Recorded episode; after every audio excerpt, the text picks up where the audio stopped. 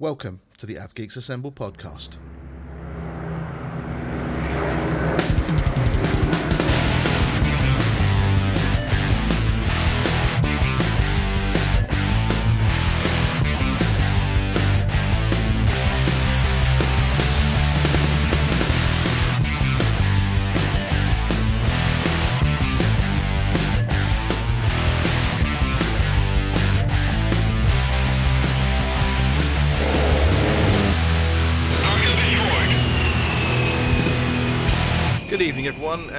To episode six of season three of the Av Geeks Assemble podcast. My name's Rob, and we're back this week with another dose of excellent content for your listening pleasure.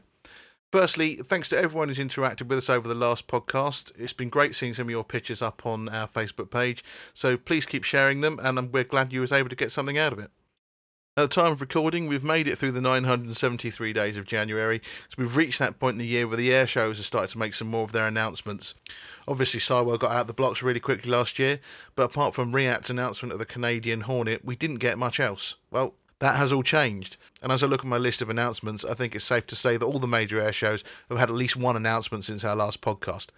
So let's start with Sywell, who appear to have slowed their onslaught slightly, um, but they have announced yet another Buchón to go to the list and another Mustang, which is the recently acquired one that came from Australia. So that is in its new paint scheme, so that'll be a nice one to see at the show. And they've also announced a Douglas R4D ready for duty on the static. That's a great looking plane and it's incredibly rare over here, so that's one I'm really looking forward to seeing. IWM Duxford have confirmed more of the Flying Bulls. They're now hosting the P38, the DC6, and the B25. And they've also added Team Raven, the Pitts Special, and the Wing Walkers, amongst others, to the display. But the big scout for them is the announcement of the F 86 Sabre, which was due to fly at the Midlands Air Festival anyway, but it looks like it's going to be making its way over to Duxford, which is a great thing to see in the air. It's, it's nice to see classic jets being allowed to fly at inland air shows again. So maybe it's an indication there's some softening of the rules from the CAA. Don't know, but hopefully we'll be able to see more of those in future if this is a new precedent that's being set. Let's not forget the D Day squadron that's going to be there all weekend, which they've confirmed is now going to have a mass fly past on the Sunday, but also a parachute drop on the Saturday, which is something they were planning to do in 2019 for the Daks over Duxford, but obviously due to the weather they couldn't. So hopefully, fingers crossed for the weather, and that's something we'll get to witness this time around. RAF Cosford have finally entered the chat, announcing the Gazelle squadron the other week, and just this week, Sally B. They may not be the massive announcements we're hoping for, but two very good displays to have in that show, so do go and check them out. And finally, half the press, Riat started up their weekly announcements again, announcing today that the Spaniards are returning to the flying display with their Harriers, and also the Finns are bringing another F 18 to the static, and also the interesting different de Havilland Twin Otter from the British Antarctic Survey will also be on static. An interesting plane if you haven't seen it, and definitely worth checking out. So that's the announcements out of the way. It's definitely shaping up to look like a good airshow season. So head on over to the group and let us know what you think. Let us know what you're getting excited for. Um, I'm sure there's stuff that's already been announced that you're really excited for. So, you know, it can only get better from here on out. So let's move on to the main content of this podcast. It's something you guys have asked us about continuously, and we constantly get asked by people. And it's very much what is in our bags. So I sat down with Tim and Ant, and we decided to go through what we've got in our bags for 2024, talking about our cameras, the bags themselves, lenses, and any additional peripherals that we might have that we find useful for our spotting. So grab a cup of tea, sit back, and let's get into it. This week I'm joined by Ant and Tim. Guys, how are you doing? Good, thanks. Very well. I am Bandabidozy. Good. Perfect stuff. Um, so yeah, the content of this podcast comes back to another request from uh, some of the listeners and uh, contributors on our Facebook page. Um, they have been asking us to sort of go through um, kind of our gear that we use, um, almost like a, a kind of what's in our bag sort of thing. Um, we are talking internally about doing some more sort of detailed one-to-one pods about um, us and what we shoot, why we shoot it, you know, that that sort of thing. Uh, but for this one, I thought we would stick it to a very kind of straight and simple uh, what's in our bag for 2024. Um, so yeah, we're going to sort of a run through what we've got. I mean, I would would say now take it with a pinch of salt um, because guaranteed we will say we're totally happy with our gear, and by the time we get to the next podcast, we'll have brought something else. Um, so take what we've got as what we intend to do, what we intend to be in our bag for 2024. And uh, if Ant buys a new camera next week, uh, Sarah, it's not our fault. Um, yes, it, it, no one will be surprised by that. yeah. So yeah, so let's uh, sort of get into it. I mean, who wants to go first? Who wants to tell the listeners what they have in their bag? I think I suppose we should probably start with what the actual bag is. Um, yeah, I don't, I, I don't mind starting. I mean, since I'm being pointed at furiously through the screen, I assume that was at me, so I might as well carry on. Uh, yeah, um, my bag. Uh, if, we want, if we're going that deep, my bag is a a, a Vanguard. It is blue in color. It is a VO47M, and it has a roll top, which is very useful. Uh, it has two front compartments, a large rear opening section where I can get in and easily access my uh, camera gear. But no, yeah, I, I, actually quite like it. I I found it on eBay, um, well, probably about eighteen months, two years ago now. Got it for like less than twenty quid, bargain. Um, considering I think they're about seventy quid new or something like that. It was the coup of the it was the coup of the century that you got it. Um, you were just Yeah, I- so, I want you it were on an so auction. thrilled with it. Yeah, I was I was well chuffed. And to be fair, it's been a good bag. It has been a good bag. It's um it's got it's even got side access, so if you've got your camera in the right compartment, you can quickly access it. So yeah, it's been good. It's been good, and the roll tap's really good for when I go low level spotting, um because I can fit in um like extra like waterproof layers, maybe hat, scarf, gloves, that sort of stuff, or maybe like uh, my little Jetboil thing for like taking hot drinks up there and things. So yeah, it's always good to have that expandable sort of section in there. But no, it's good. So yeah, Tim. So uh, what bag are you um packing? Well, it's more of a w- bags. I'm a bit of a bit of a gear whore. Um, so I've got the Lowepro Photo Active 300. Um, it's my sort of lightweight bag, I suppose. Um, I've taken that on planes as a carry on for when I go overseas. Um, sound like a jet set. I've been to Poland twice, and I've taken it to Poland twice um, for when I've got on plane spotting over there but it fits in the it fits in the the generic cradle thing, you know, carry on. Um, it's lightweight and it surprisingly holds so much stuff. Um, I've also got the Lowepro um, Pro Tactic 450, but the Mark One. There's a Mark Two version out now, which has got more bells and whistles hanging off it and um, a better hard top cover. If you know the the layout of that bag. It's got a, a, a like a hard shell top um, on the bag. It's got a better design on that, and I think better side pockets in the top. But um, again, both of those bags have got side access, so if push comes to shove, if I need to get into the bag quite quickly, I can literally just sort of like drop it off my shoulder, unzip a, a zip, um, and get into the compartment. Um, but those are my two sort of go-to bags, really. Cool. Yeah, I mean, I'm like you. I'm a bit of a gear whore. I mean, I'm one of those people that I have to have multiple options for multiple different uses, and I have to have redundancies because I just, I'm if if something's going to happen or a bag's going to break on me, it's going to be me. So I have to have a uh, a backup. But the the one I'm using mostly for air shows is the Think Tank Streetwalker hard drive version two. It's like it's so big. It's it. I mean, it says that It's a bit of a TARDIS, isn't it? it is a bit of a TARDIS. I mean, the amount of stuff I could fit in there is unreal. But um, it's meant to fit in the overhead locker on a Ryanair flight. I wouldn't be able to take anything else, but if I wanted to go to a European air show, I could fit all my gear in there, carry it with me, and I'd just have to wear the same pair of pants. But yeah, I mean, this is it's a kind, it's a very big sort of sturdy bag, and it, arguably it's too big. To be fair, um, but it's got really good chunky um, straps, which I think is ideal when you're carrying lots of gear around. But it's got um, plenty of space in there for um, multiple bodies, multiple lenses. I mean, it, I can pack in there um, like my cameras, my lenses, all of my um, additional odds and sods that I need for um, air shows, like cereal bars I can fit in there and that sort. Of, it's just got so much space. The only downside of it is that it's front opening, which means I have to put it back down on the uh, grass. And if Yeah. it's wet grass, it means I get a wet back, which is quite annoying. But it's um, but yeah, it's a big, big, sturdy bag. Um, yeah, I mean, I, I, the, I have to admit the, the Pro Tactic 450, I think, is my, is my preferred bag because it gives me more options to have.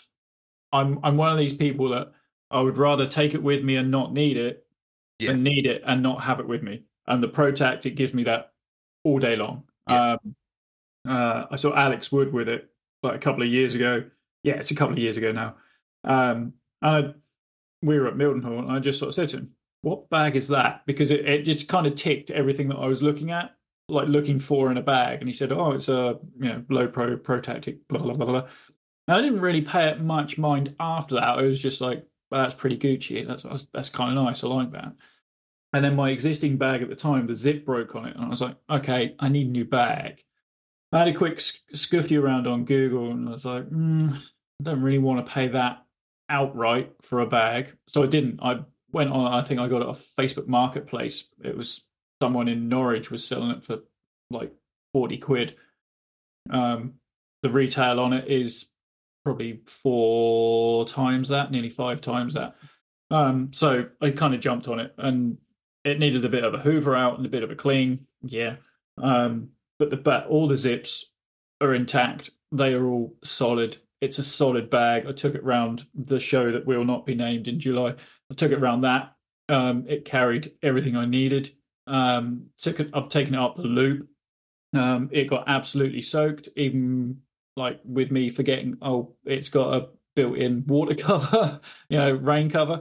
Um, the next day, when showers were coming over, I remembered to put the cover on, and everything was was dry. But the the the pro tactic goes down on the on the front and the back opens so you the the back of the bag is dry because if you're going to put it down you're going to put it down on wet grass and the front of it is going to be wet but um yeah it's it's made of cordura um it's got the MOLLE straps all over it so you can then add more pouches bolt or not bolt but you can strap things to the outside to your heart's content if that's what floats your boat um but like Ant said, you know, it it gives me the option that when we went up to the loop, I was sort of like playing about with right, what do I need to take? I need to take a camera, a lens, some batteries, some food, something to heat water up with. I need to take water, you know, waterproofs, and I was just chucking it all at the bag, and it was just eating it all up. it was just like right, more, more, more. Yep.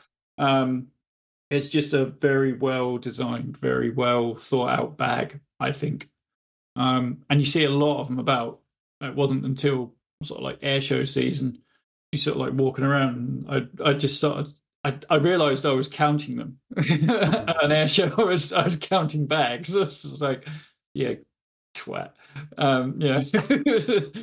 um, They are. They are. I mean, they're a popular bag. I've seen loads of them like It- about. I'd, and I'd, I'd, I'd say it's kind of it kind of goes hand in well not hand in hand but where with the sigma 150 600 lens you could almost say the Lowepro pro tactic range not maybe the Yeah. 450 the 350 um you know slightly smaller version but equally just eat stuff up but yeah those those those are the bags that i have um and i would definitely recommend them I mean, this is going to come Yeah. across as that this is like, I mean, this is very much a comment from men of our age, is that the right bag is as important to an air show as the gear you've got in it, I think. I think if you, I mean, uh, or anywhere, if, I mean, if you're going to climb up to CAD West or Bwlch or whatever, you've got to have a backpack which is comfortable and distributes the That's weight it. properly.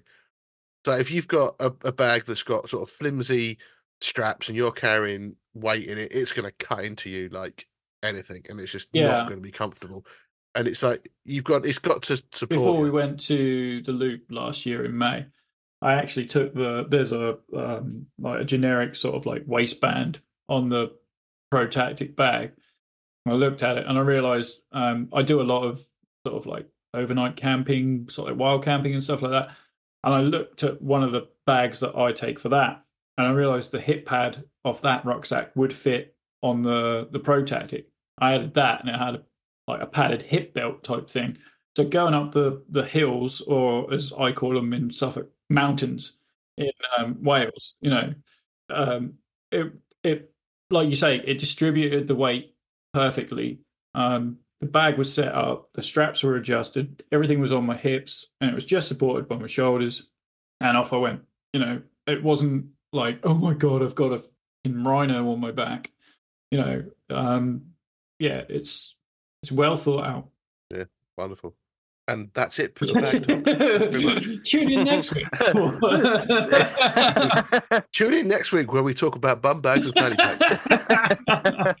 so yeah, so obviously that's our bag. We've got that. We we know we're going to have a nice, comfortable walk around with our backpack. You know what we're going to put in that. You know the most key thing is going to be our cameras. So let's start with our cameras. I'll start because I'm the odd one out. I go with um, my Nikon D500 is my main camera, um, and then I've got a pair of D7200s, which are my redundancy and my redundancy redundancy. so if so, I only I, I will only travel. Well, I say I will only travel with. Um, for example, if we go to the air show that shall not be named show in July, I will take all three cameras with me, but only two will come on site with me. And th- there's a practical reason. At this point, I'm now going to start googling shipping containers with the amount of gear you're taking. no wonder you've got a TARDIS in a bag. You've probably Yeah. lost four cameras in it. I brought a car purely for my camera gear. I've got no children, but I've got a seven SUV. Yeah, so it's um, I mean, for me, it's a this it's two practical reasons. It's um, I mean, the D500 is great for air to air stuff, um, but it is heavy and it is bulky, and I like to have two cameras on hand because with my 200 to 500 there is a relatively limited range which is great for getting in and getting close but if i'm trying to shoot the red arrows i'm not going to get that in on a 200 to 500 it's just it's not going to happen on a crop sensor. Um, so i like to have a secondary body which i can then put another lens on which i can use for for display teams formation teams and and stuff like that. And i think there's also an element as i learned the hard way if you are constantly changing lenses in hot and dusty air shows, your sensor is going to become a mess. And as good as technology is, and as good as Lightroom is, it is a ball ache to get dust spots off. So I, I do it to try and minimize the amount of um, dust I get into my lens, and just start, so I don't have to. I'll I'll normally go right. D500's got my 200 to 500 on. The other one will probably have a wider lens. So probably the 24 to 120 will be on there. Um, and then it will be those two lenses that I'll use for the entire day because it's just that nice. uh, It, it means I don't have to faff around with lenses, and faff around with lenses is just a pain in the backside, quite frankly. Oh, it really is. And the more you can minimize it, the better. Yeah, totally agree. I, I mean, if, if anyone takes anything away from this podcast, it's like to minimise faffing about changing lenses as often as possible is probably the best advice you could give anyone. Yeah. Um. Yeah. Totally agree. and uh, on a sort of a thing of redundancy, so I'm a bit like Tim. I always want to have something there in case something happens. So I mean, I was shooting my D7200 air shows for years before I got my D500. So I know if my D500 stops for whatever reason, I can quickly flip to my D7200, and I'm still going to get the shots. I mean, I Yeah. experienced uh, last year. It was a Shuttleworth show. One of my lenses decided to fail, completely fail on me. Um, it was a 200 to 500, so it was like great that's not very handy but i because i have a redundancy i had a 70 to 300 in my bag quickly whipped that out whacked that on and was able to still continue shooting the air show luckily at Yeah. shuttleworth you can get away with a 70 to 300 um but yeah it's always i always try and have even if my redundancy doesn't necessarily do the same job it will do a job Yeah, um that's so fair. yeah so that's my my cameras so and what are you going with Yeah, um, very much the opposite direction, both in brand and philosophy. Um, I'm, I'm Canon, um, as probably most people know, listening to this podcast uh, for any amount of time. I have the R7, which I'm very happy with. Um, I was up until late last year rocking it with the Sigma 150 to 600 and the Canon EF 300mm f4 Prime. I have become a prime only shooter as my primary sort of lens for shooting aircraft in the air, low level, air shows, bases. Um, and yeah, I got rid of the Sigma, um, and so far I don't regret it. Um, it's changed the way I shoot aircraft. Um, rather than trying to zoom in to 600 mil and get as many shots as possible of the aircraft as it like enters my field of view and then zoom back out to 150 as it passes me and then zoom back into 600 as it disappears into the sunset um, and end up with 4,000 photos of one one pass. Mm. I now just wait for it to arrive in a, a, in a, a reasonable size in my frame. Then I start shooting it, shoot it as it passes me, and then shoot it until it disappears out of a reasonable size in my frame. And that has helped my workflow no end. Um, I'm now coming home with um, probably a couple of thousand shots rather than 10,000 shots. Mm. Um, and I'm just enjoying not having to faff about with changing focal lengths. Um, I think modern mir- mirrorless cameras are amazing bits of kit. Um, the R7 is is capable of capturing some absolutely amazing photos. Um, but when you're constantly faffing about with the inputs that are going into that camera, especially what focal length you're at, which means the camera's then working harder to compute what it needs to do, what fo- what what shutter speed it needs to be at, what ISO it needs to be at, like refocusing on the target that it's already trying to track whilst you're zooming in and out. Um, it's just one less thing to worry about for both me and the camera, and mm. a lot less work in in, in post. So yeah, that's that's me. I have one camera, one lens. Um, I have got my 24 to 105, uh, which I mentioned on the previous pod, um, that I use for like museums and statics and things like that. Great lens, not the L series, just the the bog standard kit lens. And if anyone's looking to try and get a 24 to 105 on Canon, you don't need anything more than the kit lens because it is more than sharp enough. Mm. Um, don't go wasting your money on the L series. Um, yeah, it's um, it's a, it's a compact kit, and I think I've worked over the last couple of years to reduce the amount of kit that I've got, especially because my my first and foremost, I love to get low level spotting. Um, so if the lenses I'm carrying with me are minimized, then I've got more room for things like snacks, food, lunch, hot drinks, like little uh, Jetboil type thing. Toilet roll, yeah, every now and again. um, only when I've got a cold.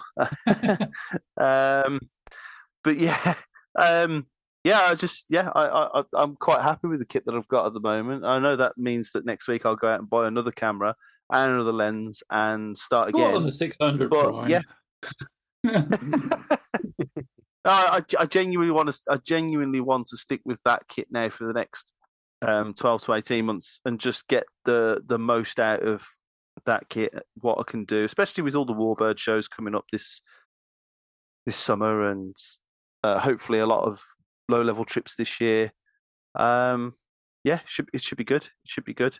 Um, the only thing, the only thing that I would consider adding to my kit as it stands, I know I'm probably lurching into the next subject is what what we want to possibly add to our kit, but a 1.4 extender um, to go with the 300, just just to give me a little bit of flexibility there, mm. especially mm. at warbird shows like Duxford, where you're a thousand miles from the runway. Um, that would that would be it. But no, I want to. Other than that, I want to stick with what I've got. Yeah. And so yeah, Tim, what are you rocking this year? Um, so I'm also rocking the Canon R7, which is the mirrorless body. I'm pretty sure Ant's just covered everything about the R7 that we need to talk about. Um, I've got the when I ordered the R7, I got the 18 to 150 lens with it. Um, at the time I ordered it, I also had the Sigma 150 600 contemporary. The only thing I I personally found with that, and some people would agree, some people won't agree. What I found with that is at 600, the shots felt woolly. It's the only way I can hmm. describe them. Like tried my best with everything. Yes. But at 600, they were woolly. And I was getting increasingly frustrated that past 500 um, shots weren't, you know, up to 500, they were pin sharp and then they just start to go off off the scale completely. And I thought, what's the point? For, any, for anyone listening, I am nodding furiously in agreement. I got really despondent. Um, I'm not going to say alcohol was involved, but I ended up ordering the Canon RF 100 to 500, which was a huge um, investment, gamble, um, whatever word you want to throw at it. It was for me, it was huge. I've never spent that sort of money on photographic gear in my life. I don't think I ever will again. Um, that being said, um, that lens has barely moved off the Canon R7. Um, I had the 300 um, Prime f4, same as Ant had. I had, I have the 70 to 200 2.8 um, lens, and neither of them have even got a glimpse of going back on the camera since I had the 100 500. It's a phenomenal lens. It's pin sharp from 100 to 500.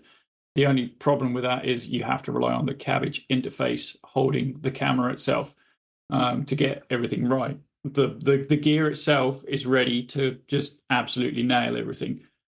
It's waiting for the biological um, the, the squidgy bit. to, to catch up and Behind the realize the, viewfinder. potential of what it's holding. Um, but um, every now and again, the moons align, and um, you know everything happens, and you go, "Jesus, that's fucking awesome." Um, sorry, I'm swearing. Yep. Um, so yeah, I've got the 100, 500. Um, I was, I don't want to say I was coerced. I wasn't coerced. Um, I was reliably informed from Alex Roebuck, um, Paul Easton, a number of other uh, Tina Fitch, uh, you know, uh, people who I see at the fence, and I don't want to say I trust their judgment. That's, uh, that's not it. But I, when I can see the results that they're getting, and I go, yeah, you're onto something there. Um, and it wasn't a spur of the moment thing. I mean, I, I thought about the lens for sort of like three or four months, and then just went, do you know what? Sod it.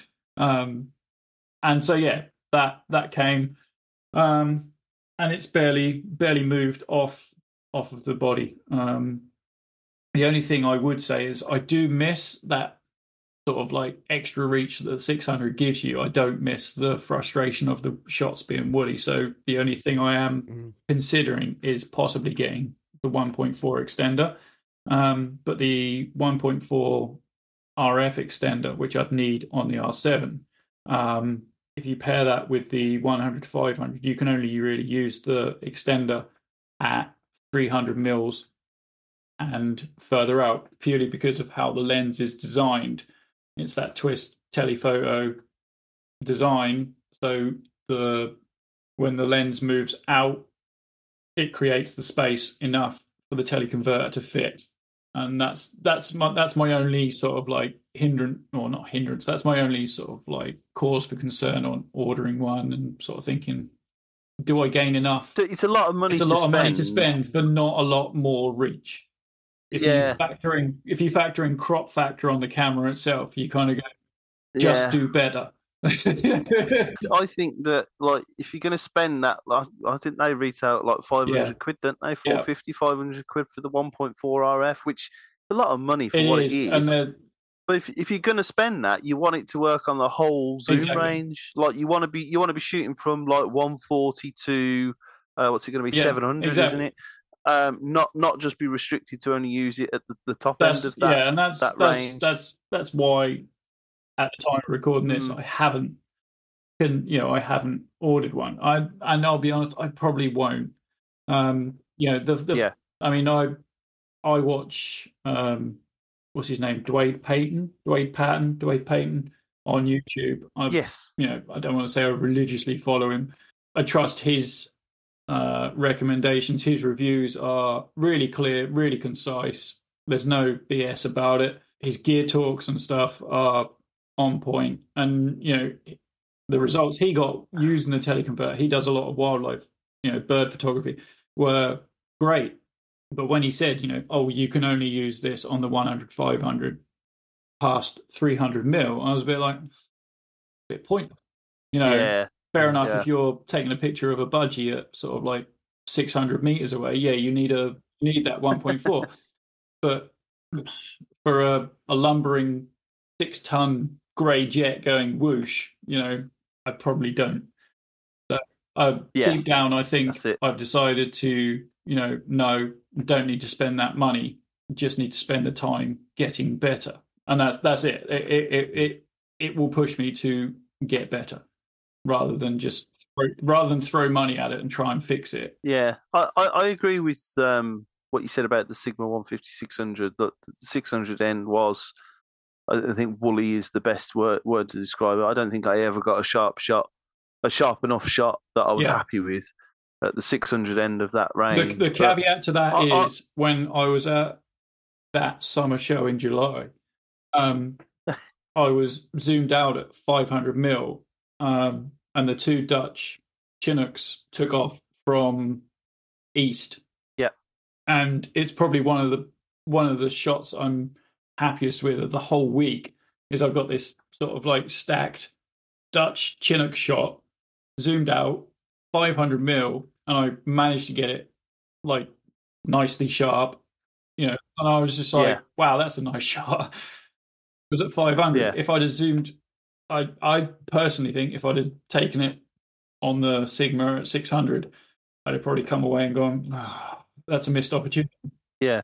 Yeah. Yeah, no, no, I, t- I, t- I totally agree. But on the on the flip side, I don't agree with missing that that that reach because I find personally that the vast majority of shots that I end up selecting as keepers, ones that are satisfactorily sharp, in focus, good composition, are the ones that are closest to my camera. So within sort of one to three hundred mil. lately I've started to realize you're you're right. You know, the telephoto lens while you're you know while that plane's coming towards you or that plane's going out away from you, you're you're twisting that lens or you're pulling that lens and you're you're constantly changing the focal length and the camera is having to sort of like catch up and go, okay, what Yeah. are you doing? You know, do you want to take this picture or Yeah. not?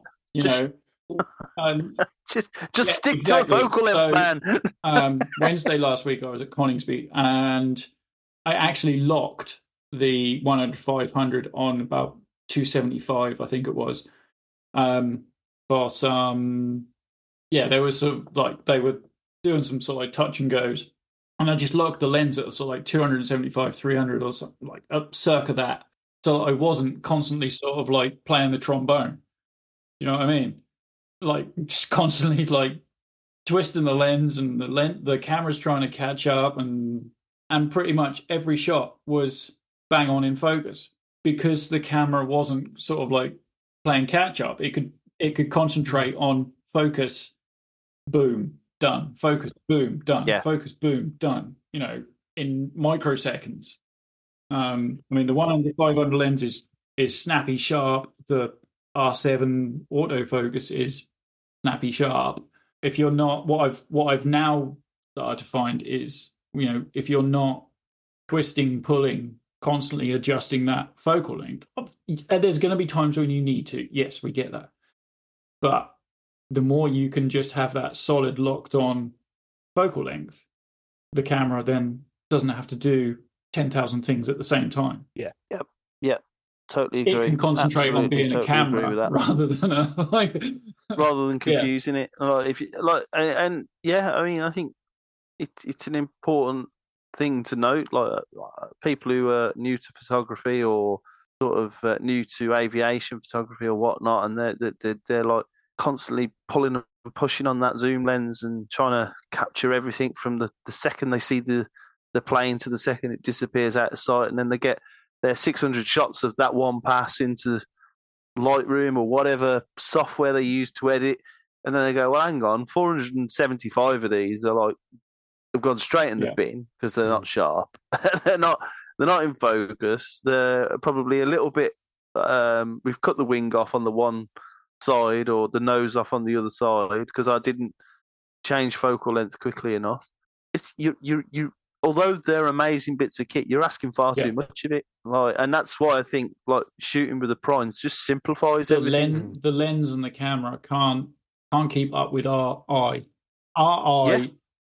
Fair. through genetics, through evolution, everything else, just can has got the snappiest autofocus of everything. You know, you're asking Yeah. uh, a a piece of electric, you know, uh, an electrical component, uh, you know, whatever it is, a circuit board, to try and match it. It gets very, very close. Of course, it does. Mhm. But um, yeah, I mean, it- this is an interesting chat about lenses because I mean, I, I my main lens is a 200 and 500, um, and I went from having a 150 to 600 uh, Tamron, and I found the same as you. It's like it's great having 600 mil, but at the end it's soft. Yeah. You know, it's uh, the 200 to 500 is um, yes, it's a zoom lens, but it's f 5.6 throughout, so it, it's sharp. You know, um, the one things I've started doing is I've started buying um, full frame lenses that are just a fixed aperture. Like my 120, uh, 24 to 120 is an f4, um, and the um, obviously the 205 is f5.6. I'm looking at the, potentially getting a um, a 70 to 300. They've got a 70 to 300 Mhm. f4. Um, so I'm potentially thinking about getting that. Um, I mean, in terms of missing the range, the only time I miss the range is at Duxford because everything displays so far away now. Um, and I did consider getting a 1.4 converter, but then when I sat there and thought about it, that makes my 200 lens is going to become what's effectively a 300 to uh 300 to 750 or something, isn't it? 350, 750, something like that. Something like that, yeah. Yeah. And I thought, you know, at that email in your, uh, that's your your quick math Yeah. your quick math yeah, anyone, answers. anyone emailing you quick mail. Um, but I thought if I do that, then it's great. I'm going to get stuff further away. But anything that's close, it's, it's hard enough getting in as is. You know, and it's it's like you said with with your sort of fixed um focal length is I shoot differently now. Um, I think my sort of sweet spot tends to be around the 400 mil mark, um, which I think is uh, I think I've actually I can actually lock my um lens at 400. Um, Yeah. So I probably might try to start doing that next year. But um, yeah, it's the the only frustration is that I lose a lot at the near end. As I say, it's 200 to 500. It's amazing how much you lose in that 50 mil that you have in a 150 to 600 or whatever. Yeah. It's, there's a lot of um, plane that can fit Yeah, into that spot, but you don't realize until you've got it. Um, but again, it's like you say, you have to just learn to shoot differently. Um, Yeah.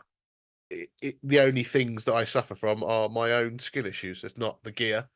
Um, and if I get it, if I nail it, that is it's so sharp that it's just Yeah. like you know, even if I have to crop in, it's not a problem because it's sharp. You know, Yeah, I think I think you raise a really good point about because I, I I have obviously raised the point about different focal lengths and the camera going what's going on. Um, but if you've got variable aperture as well between those focal lengths, where at different focal lengths the camera's selecting the, the, the lowest minimum aperture, it's another thing for the camera to Yeah. think about. It's another variable that the camera's got to factor in between focusing, between sort of like making sure that the right settings are in place, between trying to get the right exposure and all that jazz. And it, it, I, I genuinely think that the, the, simpler you can make it for any camera system, even the top end like bodies, even though I've not used them, but I still believe it's true, um, will will yield you better results. So whether it's picking a lens, picking a zoom lens with a constant aperture, or picking a prime lens, or picking um, using a single focal length for a pass um, during during during your sequence of shots. Um, if you've got a zoom lens with a variable aperture, I, I think those are really good tips in this particular genre of photography for for getting the sharpest shots. Mm. There's the less work you can ask of you. I mean, because you think about any other type of photography that you do, and think about how fast that you move that camera and that lens as as Yeah. aircraft come past you, as well as asking it to do all of that stuff that we've just discussed. I mean, portrait photography. Nine times out of ten, the, the subject is standing still posing for a photo.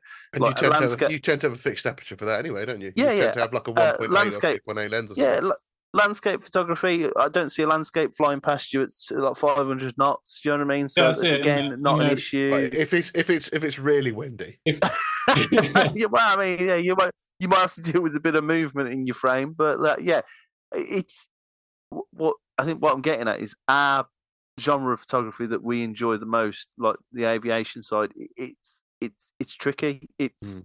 it's asking a lot of you as a photographer to, to to factor in all of these things, and we're not even got into things like like autofocus settings and tracking Yeah. modes and all that jazz like we're just talking about the basics here of like what lens, what camera body, uh, and, then it's asking a lot of the it's a lot, asking a lot of the system as well Hmm. to, to to to get the if you think out about of it. it. when was the last time, like, and you're gonna spit your beer out and cringe in a minute? I watch Formula One, um, and when was the last time you saw sort of like people at the edge of a circuit at either superbikes or touring cars, Le Mans, Formula One, or whatever? When was the last time you saw a, a photographer that's standing there with a telephoto lens? They don't. They have a prime lens, don't they? Because Nine those times out of things are shifting around at like 150, 200 miles an hour. You know, they don't want to be standing there going, "Eh," you know, twisty, twisty, pulley, pulley. You know, Although I don't like Formula One, I can liken it to the Mach Like so, I like uh, you, you're in a fixed position, and these things Yeah. fly past you in a general, a generally sort of uniform track as they come past you. Maybe a little bit higher, a little bit lower, but not like too too ridiculously out of out even of on you know even on football you know you see people around the edge Yeah. of the edge of the you know the pitch they've all got a prime lens of some sort and and those Yeah. people i call them people um are going left to right they don't go all right they might jump for a header but they don't go up to 200 2000 Mm. feet whatever it is unless it's named ronaldo yeah, uh, you know, um, they go left to right, they go left to right, they go left to right. They put the, the ball in the goal or they pick the ball out of the goal, um, depending on what your role is on that team. And the photographers around the, the pitch have all got a prime lens because they don't want to be twisty pull, twisty pull, twisty pull, do they? Yeah. You know, I, mean, I think I think also you, you've got to choose your lens for your occasion, Totally. you? And it's like, I mean, whenever someone someone asks on like the Mach Loop forums, they're like, "Oh, what lens should I get? Should I get like a, a six a six hundred f two point eight or whatever? That's fifteen hundred quid, fifteen million quid or whatever." And it's like, well, is that appropriate for going to the loop? You know, it's like, I mean, I'm just I'm just looking at my loop shots that we took this year, and when we was at Bwlch that day, they range from 200 to Yeah. 300. Yeah, yeah. And it's like, you know, sometimes you can get away with just like a, I mean, like, ideally, you probably want like a, you could get away with a 300 mil fixed aperture, you know, like a, yeah. well, we saw the results of that the other day when Ant was up on Spur. So Yeah. and it's like, you Yeah. know, it's, it's, it's all, it's about having the right gear with you for the occasion. There's no point climbing, um, Bwlch, um, or any of the, the, the hills with like a, a 600 mil prime, unless you want to see the pilot picking his nose, which some people do, I suppose. But it's, you know, it's, it, it's with everything. It's like, you know, you've got to pick the gear which is relevant Yeah. to that occasion, don't you? And it's like, De- yeah, definitely. And and I it- think that, yeah, go on.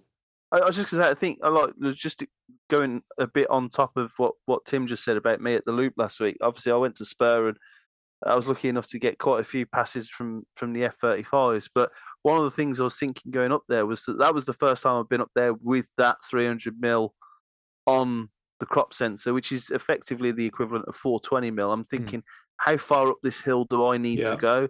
And I conscious, consciously made the decision to go a little bit higher than what I would normally have done with the 150 600 because I think I was thinking I know that if they be, come past quite close to me, they're going to really fill the frame, and I might not be able to get them all in, Yeah. uh, or I might be just trying to like chase the cockpit sort of thing as they come past me. Uh, and a, as it turned out, um, for, like forgiven my own rusty sort of panning skills because I hadn't been up there for a couple of uh, a couple of months. Um, it was it was all right. Like I I, I picked a, a decent spot to to get them all coming past in frame. Now, if an F15 had come past, I might have been struggling. I might have had to go a little bit further up the hill. But these are the sort of things that you need to think about as a prime lens shooter. It's not a case of just standing in one position and thinking, well, I can zoom in and out, so it doesn't really matter. Um, you, you, you it's like a change in in in sort of workflow in, in whilst you're in the field in your own mind. Mm. And I was thinking, if something big comes around that corner, uh, as I'm looking at it, like an A400 or a Strix or something like that, I know I'm going to have to rocket up this hill really quickly to even get anywhere near the whole thing in frame. Or yeah. I make the decision that the shots I'm going to get with the whole aircraft in frame are the ones where it's approaching me and it starts to bank and I get the whole thing there. And then as it comes past me, I'll focus just on the cockpit and see what I can get in terms of close up shots. Mm. And then as it moves away from me, I can then get the whole thing back yeah. in frame again as it sort of starts to bank around Bwlch and head towards CAD or, or, or the opposite direction, depending on wherever it was going. Mm. And, and, and, it's those sort of thought processes that come into your mind um, when you've been shooting in a location for a long time you've got experience of using multiple types of lenses and you know the, the equipment that you're using it's like i know that I've I've got a fixed aperture, fixed focal length, so I'm going to have to do the work here. Yeah. Mm. I cannot stand in one position and then get shit photos and then complain about the fact afterwards. Yeah. I have to get my arse into gear. And I was running up and down that hill quite a lot during those passes. I mean, I think I have 15 passes of F35s in about 40 minutes, which is crazy. Um, but I was like, I was thinking, right, oh, I got that pass. That and I quickly scrolled through the photos I got. I was like, oh well, that was almost out of frame. Like, it was almost like too too close for the frame. So the next pass, when they came round again, I ran up the hill a little bit, and like then I got a bit more sort of reach sort of thing. So I was moving away from them as they came past me. Mm. Um, but yeah, I mean, it's it's all it's it's it's an interesting discussion because it's I think I think the thing that we're demonstrating here is it's not just about the gear as such. Like it's like, oh yeah, well I've got this lens, or I've got that camera, or I've got this, I've got the other. And I think sometimes people in photography use that as a little bit of a status symbol. It's not about that. It's about yeah. picking the best tool for the job, and eh, it doesn't matter what lens you choose. You're always going to have to compromise mm-hmm. at some point. Mm-hmm. Mm always have to compromise. And whether that's you having running up and down the side of the hill continuously, trying to get the, the best framing for the passes that you're witnessing, or whether that's you changing position at an air show, moving backwards or forwards closer to the crowd line or further away from it, whether that's you buying an extender because you know that you haven't got the reach at an air show like Duxford. These are all things that you need to consider, and it makes you think harder and wiser as a yeah. photographer in my opinion. I mean, I had um, yeah. had a couple of people message me last week um, asking me about the Sigma 150 600. Is it worth it? Yes, it absolutely is. It's such Definitely. it's such a good lens. It's such an all rounder and everything else. I said to both of them, you know, the only factor for me, for me, that I found on my lens for me was at 600, I just wasn't happy you know, you may get it may be that I got the Friday afternoon three o'clock lens. I don't know. Yeah. Um, you may get that one that's sort of, you know, just everything is perfect on it and up to, you know, all through 600 is just perfect. Great. Brilliant. Well done. Go nail your shots. It's it's not about that reach it's not about the lens it's not about it's i think it's understanding the limits or it's understanding the the parameters of what gear you've got and what you're asking it to do. And it's only in the last sort of like three, four months that's really sunk in with me as well. You know, I'm I'm asking my camera to do this, this, this, this, this, this, this, and then I'm asking my lens to do this, this, this, this, this, this, this, at the same time with each other, and I want it to be perfect. Ain't you know, you've got you've got to mitigate the amount that you're asking your gear to do. Therefore, it's on you to do better. And, and this uh, and that is spot on, and that is exactly why when you have a setup that you are happy with, you need to keep it for as long as possible to learn the best out of it. Now, people people will point to me like a few episodes back where I said, "Oh yeah, yeah, I'm happy with the R," and then I went and got an R7 not long afterwards. That that was that was a choice for me to go back to a crop sensor because and a crop sensor with more megapixels because I knew that using similar lenses on that crop sensor versus the full frame with more megapixels would give me more croppability. Yeah. That gives me more flexibility in post processing. So that that was a conscious decision for me. Plus the fact you could shoot a faster frame rate, etc. This, that, and the other had like uh, tracking modes and things. Great, all that stuff. But now I'm I'm happy with it. I'm settled with it, and I know that to get the best out of it, I need to use it for as long as possible. And that's why whenever people I, I had someone in my DMs again, literally last night, saying, "Oh, I'm I'm going to uh, I'm going to uh, Dubai. I'm going to an airport to take photos. I'm going on a trip to various other places. It's a big trip. I've got a uh, a bridge camera. I think it was a P1000 that they were talking about, and they were like, "Should I upgrade before I go, or should I just stick with what I've got, even no. though I know Exactly, exactly, and that's what I was trying to get across to this. Uh, I think it was a like young young lad or, or kid, like whatever. Like, uh, and I was trying. I was just say, look, if you go and upgrade your camera system before you go on this trip, you are going to be back at square one in the learning yeah. phase of that setup, yeah. and you are going to miss more shots than you would with the setup you've known for however long yeah. you've had it for the last 6, 12, 18, two years, whatever. So just take that with you, learn as much as you can about the setup you've already got, and like analyze your results when you get back. See what worked, see what didn't work. And then once you've got to a point where you stop learning with that body and that lens or that system or that bridge camera, that's when you think, well, now I need to sort of level up. Now I need to sort of think, well, I've learned as much as I can here. Let's let's go and get a different body, a different lens, and we'll start that process yeah. again. And I'll take everything I've learned yeah. on this system and I will invest that knowledge into the new system, take six to 12 months to get used to it, and then start learning how it works. Well, this, I mean, this is interesting. It's like, for me, I've been not, not deliberately chopping and changing, but I've been over the past few years, I've been upgrading my kit because I realised I, where my bottlenecks were, and I knew that I needed to sort of upgrade that. So 2022, I brought the the 200 to 500, got used to using that, and then last year I brought the D500 to go with it. So I spent the season getting used to that. So this year is going to be for me the first year that I'm settled with that I'm happy that I know what the D500 is going to do. I know what the 200 to 500 is going to do. I don't know what they're going to yep. do together. So I can sit back and look at a, a lot of the shots I took at Riat are in that kind of the 400 mil sort of range. So for me, what I should probably do is I'll stick with my lens and only be between 400 and 500. You know, so that I'm not doing a full sweep of the lens. I can just do a little yep. tweak. Um, and it's it's all about learning your gear. I mean, it's, like we've said we've said many times in this podcast that you could get a entry level um, camera and a 70 to 300 and you could pull off better shots well it's funny you say that because on one of the on one of the facebook groups um a guy called rob yates he put up some pictures in a kind of tongue-in-cheek i think it was a sort of like i don't know a really early sort of like version of a, a canon something can, uh, camera and he was using a sort of like a fairly stock lens.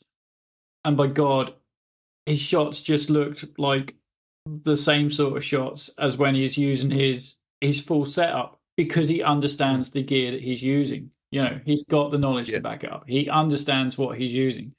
Um, you know, and it it kind of made me chuckle. And like before we went to the loop um, last year, I looked back on the shots from the year before, and I realised my my focal range for where we were on CAD, CAD East, Bwlch, Spur, wherever we were, my focal range wasn't really anything, or the, the, the shots that I used wasn't anything really between anything like 200 into the 500s. I certainly wasn't using shots at 150 and I wasn't using shots at 600, which kind of made me go, I've got wasted yeah. focal range there.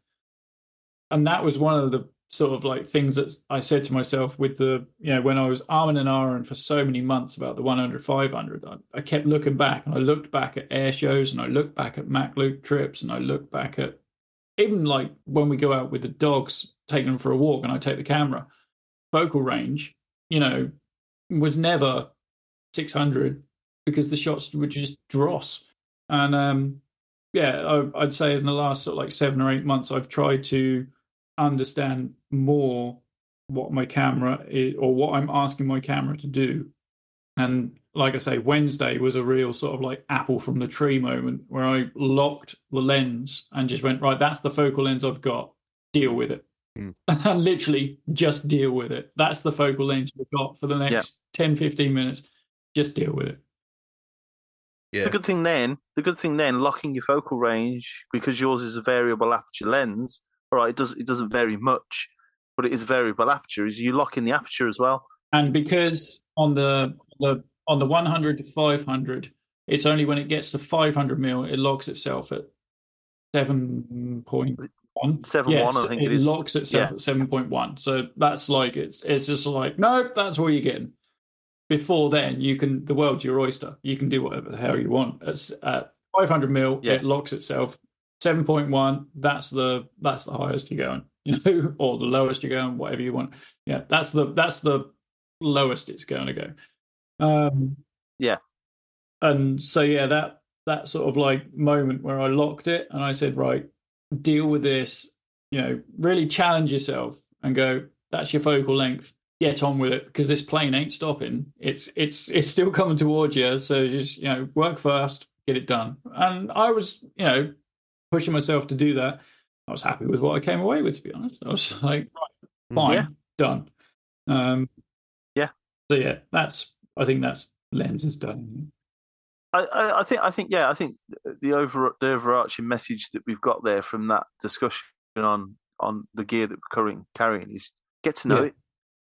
You Just don't have to know name it. Just just no. No, you don't have to take it out for a point, although that might help. um, just just just know what it's capable of know its know its maximum limits know its minimum limits know what know know exactly what you're expecting it to do and how it reacts in certain situations and the only way you get that knowledge is by taking it out and using totally. it and if like people who sit there like for like months on end and they haven't got the opportunity to get out or they don't get out or they're just lazy and they can't be bothered to go out and then they think, oh well, I know what I'm, go- I, I fancy going to Mach Loop. I know what I'll do. I'll, I'll message someone on Instagram who goes all the time and just ask what settings they use.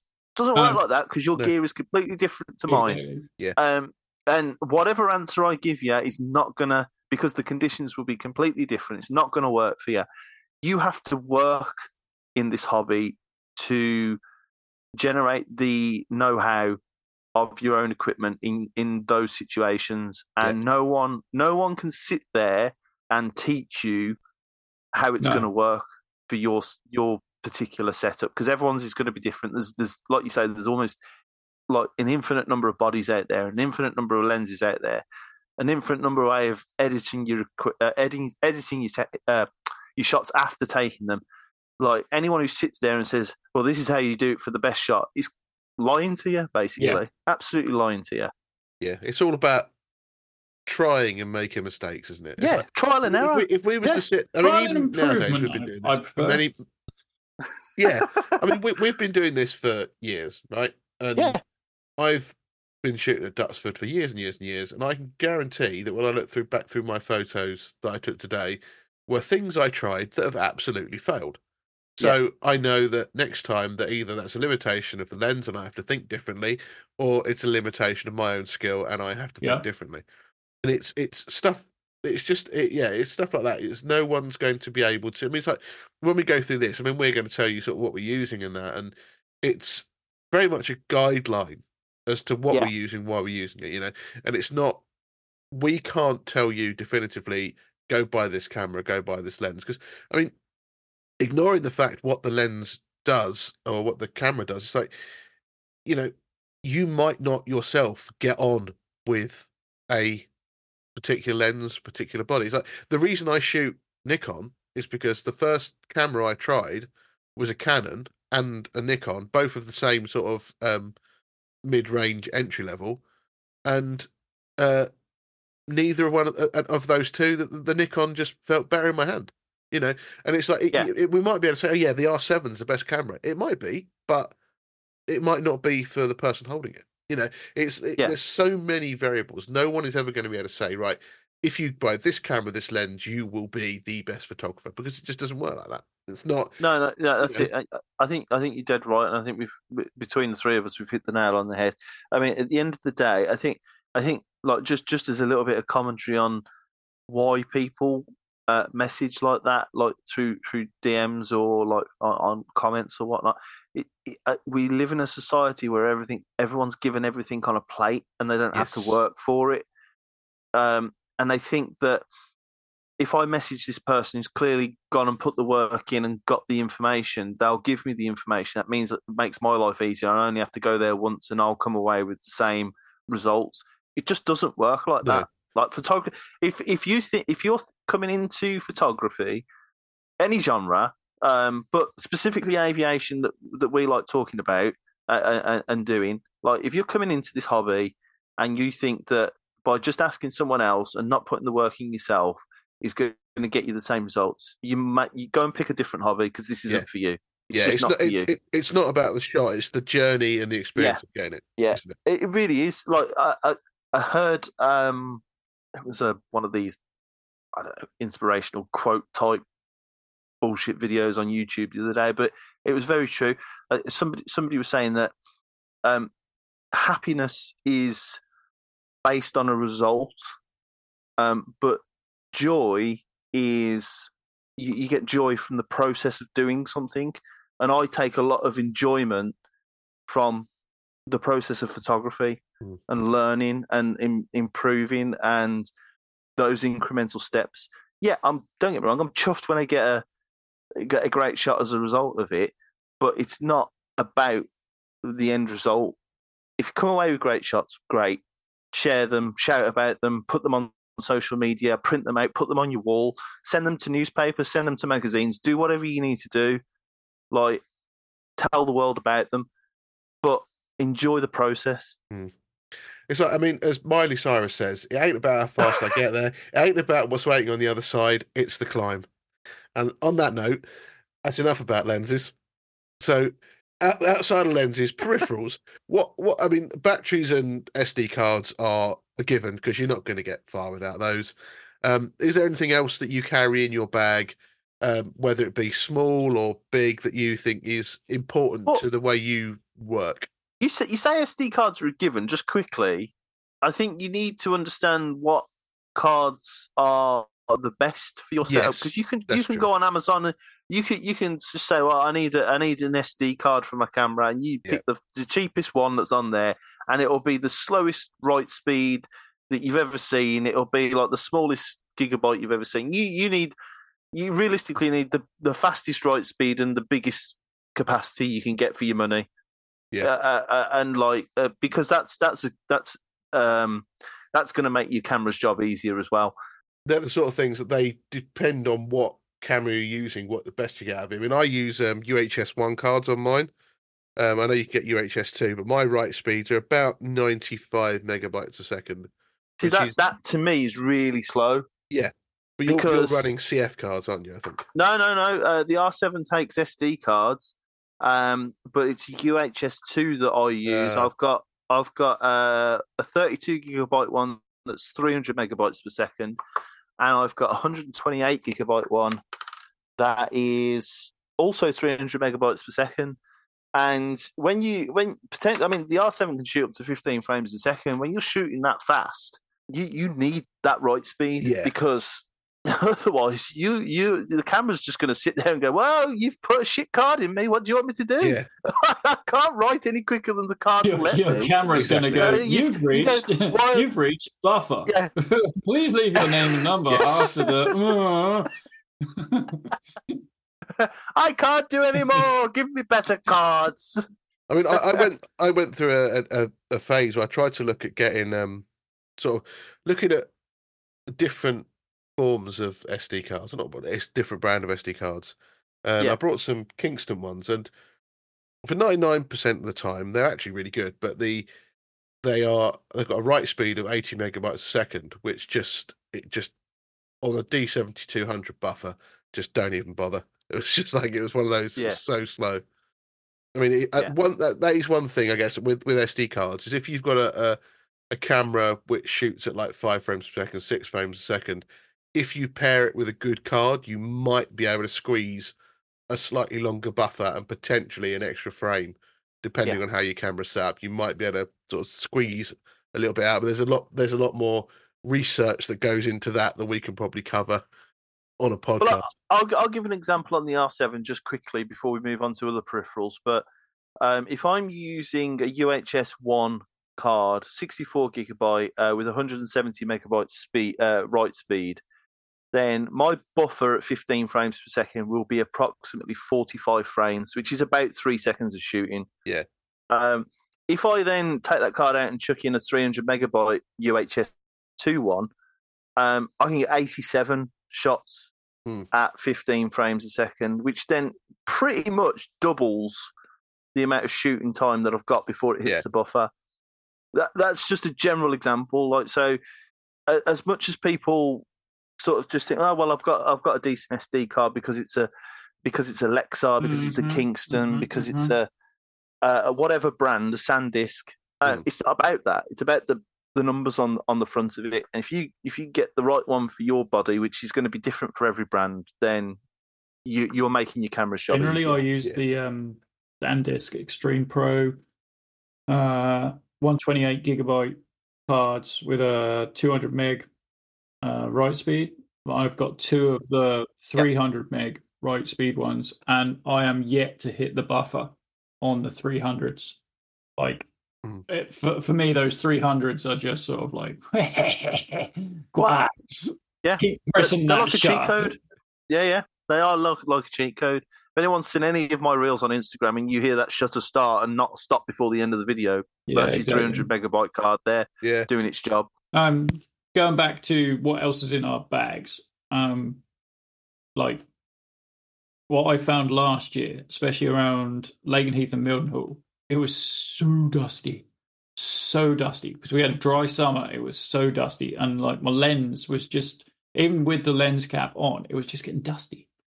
You know, you're just Mm. like, what the hell is going on? Um, so I off Amazon, I just bought a pack of K&F Concept um, cleaning cloths, and they come like vac packed, sealed, yeah, um, and they're the they're the thickness of like two sheets of paper when they're like that. Um, they take up no space and no weight in your bag, and they're just ah, just a nice little Yeah. like when your lens is a little bit mucky or whatever, you can just reach in, grab one of them, take it out of the packet, wipe everything down. Even if it's raining, it doubles up as a good sort of like absorbs, Mm. gets all that moisture off the lens. Um, Yeah. so for me, Totally agree, mate. that the the and it wasn't a lot of like it wasn't a massive investment. I think there was a packet of ten of them or something. Um, but to just have a, a cleaning cloth, even a drying cloth, just in the bag that takes up no room and no space, I was just sort of like, Yeah. there we go, that'll do. I think I think in terms of like I, I agree with that one, but I, I would also add a, a lint-free microfiber Yeah. like Yeah. cloth Yeah, yeah, just yeah, to yeah. just to give you your lens a quick wipe over, um, and and then and then crack on. Uh, I think they're invaluable. I think you, if you don't have one of them in your bag, I mean, you you can shoot get a roll of them foot. for sort of like two, three quid off of super, can't you? Yeah, you can. You can And yeah, they- they weigh pick up, like- nothing. yeah, if you've got a couple of elastic bands in there, they weigh nothing. You can strap them around your your lens. I mean, I've seen you do it. You, you, I think we were at Lakenheath. You had a, a microfiber cloth over your one one fifty six hundred with a couple of elastic bands, and Yeah. you're like, you know, it's Yeah. going to soak up the moisture, and the lens ain't going to get it. So I was like, genius. that's it. It's an extra, extra Um, layer of protection, and it did the job. What about what about you, Rob? What what what obscure peripheral Uh, periphery type thing have you got? So I've got lens wipes and uh, microfiber cloth. Um, Yep. I've also got my radio, which is the Uniden Bearcat 125, which I use for bases and air shows and loop and whatever. I have also got uh, rain covers so they go on the the lens. Oh, that's yeah, the lens. that's that's been my purchase since that Friday last year when it was very wet.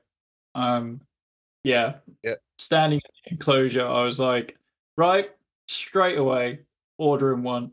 Just- But the the one thing which I've got, which everybody keeps asking me about what it is, is my L bracket. I was looking at that my, the other um, day. and it's well, it's it, it it has two purposes. I mean, the main, the real purpose of it is that when you are shooting a landscape and you've got your tripod has been planted, you've got it leveled.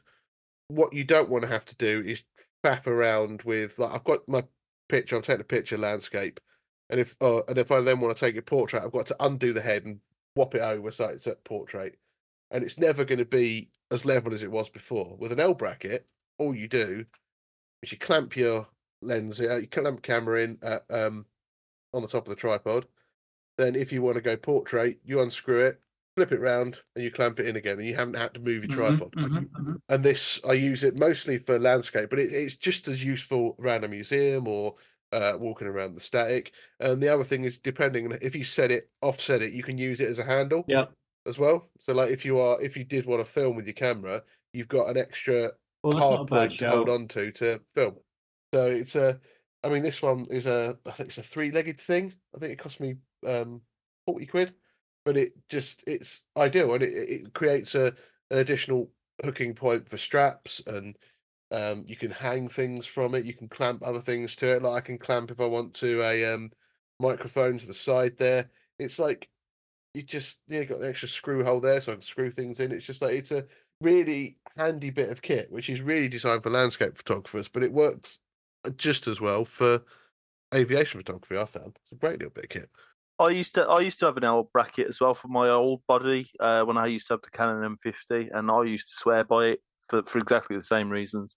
And I've also got this little tool which I paid six quid for, and on it it's got like a a flathead screwdriver the Allen key that is on every um, strap hook or tripod or anything. A tiny little thing. I can just clip it to my keys, and I've got one in every bag. And it's just it's just basically a multi tool that's designed for tripods and um, anything related to cameras that have got that same Allen key fitting. It's just that's an ideal little thing. It's a Yeah. great little thing. Definitely, definitely, especially when you like attaching um, like Arca Swiss plates or Yeah, L brackets or Exactly whatever. that, you know what I mean? Um, a couple of things I want to mention on my camera. Uh, I've got currently in my hand that you won't be able to see because this is a podcast, but there we go. Um, I've got a um, a little extender at the bottom of my R7, uh, which if anyone's ever held the R7, um, it is a little bit difficult to keep your Pinky. pinky finger, your, your little finger, uh, on the body as you Mm. as you sort of grip it. Now, Canon grips are famous for being quite ergonomic and comfortable to hold on to, which actually Tim's demonstrating in his with his R7 that hasn't got the Took- grip attached. Took as, it off at Duxford. I haven't put it back on. And now that you've said that, I've realised what's missing. Yeah, yeah. So, so it's all it is. Um, it's actually by a company called uh, C- Custom Battery Grips, which we uh, I found. Well, actually, Tim found through we found. uh, Instagram. We found, yeah, we found through Instagram, and all it is is like a three D printed, basically like extender piece that attaches to the uh, the mount at the bottom of your camera, your uh, tripod mount, and Hmm. it sort of it is because it's three D printed. It forms almost like a perfect seal around the base of the R7, and they do other cameras as well. Um, and you, there's like a, a like a a twisty sort of uh, screw type attachment to it, so you can like tighten it up so it tightens against the uh, against that mount. There's a little door that opens up so you can get into your battery compartment as well, um, and it just gives somewhere just just so that you feel like you're holding a full frame camera rather than a crop sensor camera, and it just gives you that solidity that you need when you, especially when you're shooting aviation photography, places like the Looper and Air Show, you've got that sort of that further support there, rather rather than your your your pinky finger just sort of floating around in thin air like you're drinking a posh cup of tea or something. Yeah. but yeah, if you look up custom battery grips on um, Instagram, I think the actual tag of the, the company is digital underscore Milo, and he does he does actual battery grips as well, where he can put battery grips onto cameras. He does can mostly Canon by the looks of it, but I'm pretty sure he does other stuff as well. But he's an independent guy, um, based in Europe, mainland Europe, and uh, yeah, you pay the guy through uh, PayPal, and he'll send them through, and yeah, they come through, and they're, they're good quality. Dirty as well, I, I, they? I really like it. And to, yeah, yeah, sturdy. Yeah, I mean, we've definitely. I've had no issues what, with it A whatsoever. year? Yeah, well over a year. Well, getting on for well over a year now. Yeah, and I mean today, like you say, you took yours off, Tim. I have got mine still on the camera, but I've attached like the sort of little Arca Swiss plate underneath it to the actual uh the screw mechanism, which has also got a a recessed um screw Bread. Red. thread for, for you to, to, to screw that into. So I've also so I've got those, and also attached to my camera, I've also got um Peak the design. Peak Design little red and black Yeah. tassels. I can attach my Peak Design strap to it, uh, which again is invaluable. Yeah, I will. just- I will. I will say click a huge shout out to Peak Design for that that strap design with the Yeah. with the tab things and everything else. At first, I was a little dubious. You know, these two little things are going to hold my camera and lens. You know, the substantial financial cost involved, and it's just these two little tabs holding it. I, Yeah. I'm not even, not even like anxious about it anymore. You know, yeah, I can. No, no, I would literally, Yeah. I wouldn't exactly like skip down the street with it like that, but you know, I have a lot more faith in it after a year now. Yeah, I mean, yeah. if any, I've, I've got one of their chest plates as well that you Yeah, slide chest plates your- is a is a yeah. big step for me. Chest plates and those shoulder strap type things where you slot it in. I'm like, mm, yeah, no. Yeah. yeah. Yeah, no. Definitely. I mean, it, interestingly, I mean, it, I didn't mention my battery grips because I've got battery grips for both my D500 and D7200, and it is just a very typical um, battery grip um, where you add an extra battery for extra power, longevity, and that. Um, but it also means you can rotate the camera around into portrait mode, and you've still got a button in the same natural position and the same controls, um, which is really useful. I find that they're good when you've got a bigger camera with a big lens on it. I find it helps balance out the weight or just gives you more you feel like you've got more grip on the body with a heavier lens. And it's Yeah. um they're really valuable to have. Yeah, I mean, to be fair, I bought my um, extender grip when I still had the 15600, so I, I did feel that balance was an issue. Mm. Um, less so now. I've only got the 300 mm f4 um, because it's it's nowhere near as Considerably big lighter, as isn't the yeah, considerably lighter, Yeah. considerably shorter. Um, but it's still good to have that support there, especially when if you're panning really quickly with an aircraft or um, Mm. following it like, through its routine in the sky at an air show. Yeah, it's it's it's a good thing to have. Yeah, well, excellent. I mean, I think we've covered quite a lot off. Um and there's a lot for everyone to think about and have a look through your bag. Why don't you and also, you know, come on to uh our Facebook and tell us what you've got in your bag because I'm sure you guys have got some stuff that we'll look at it and go, Ah, huh, yeah, why have we not got that? Yeah, I think I think I think a good idea would be to like we'll start a thread in our Facebook group um, when this podcast is released um, for people to discuss what's in their bag. Yeah. Um, and if you're not part of the Facebook group, come and join. We don't charge any money. We don't ask for any. We don't- don't digital begging on Patreon or anything like that. We just we were just trying to create a, a, like a community where people can come and share ideas, share shots, share theory, whatever. Um, so yeah, come and share what's in your bag and, and put it list it in, in, in that thread, and we'll put it up when this uh, when this podcast is Absolutely get released. involved. Yeah.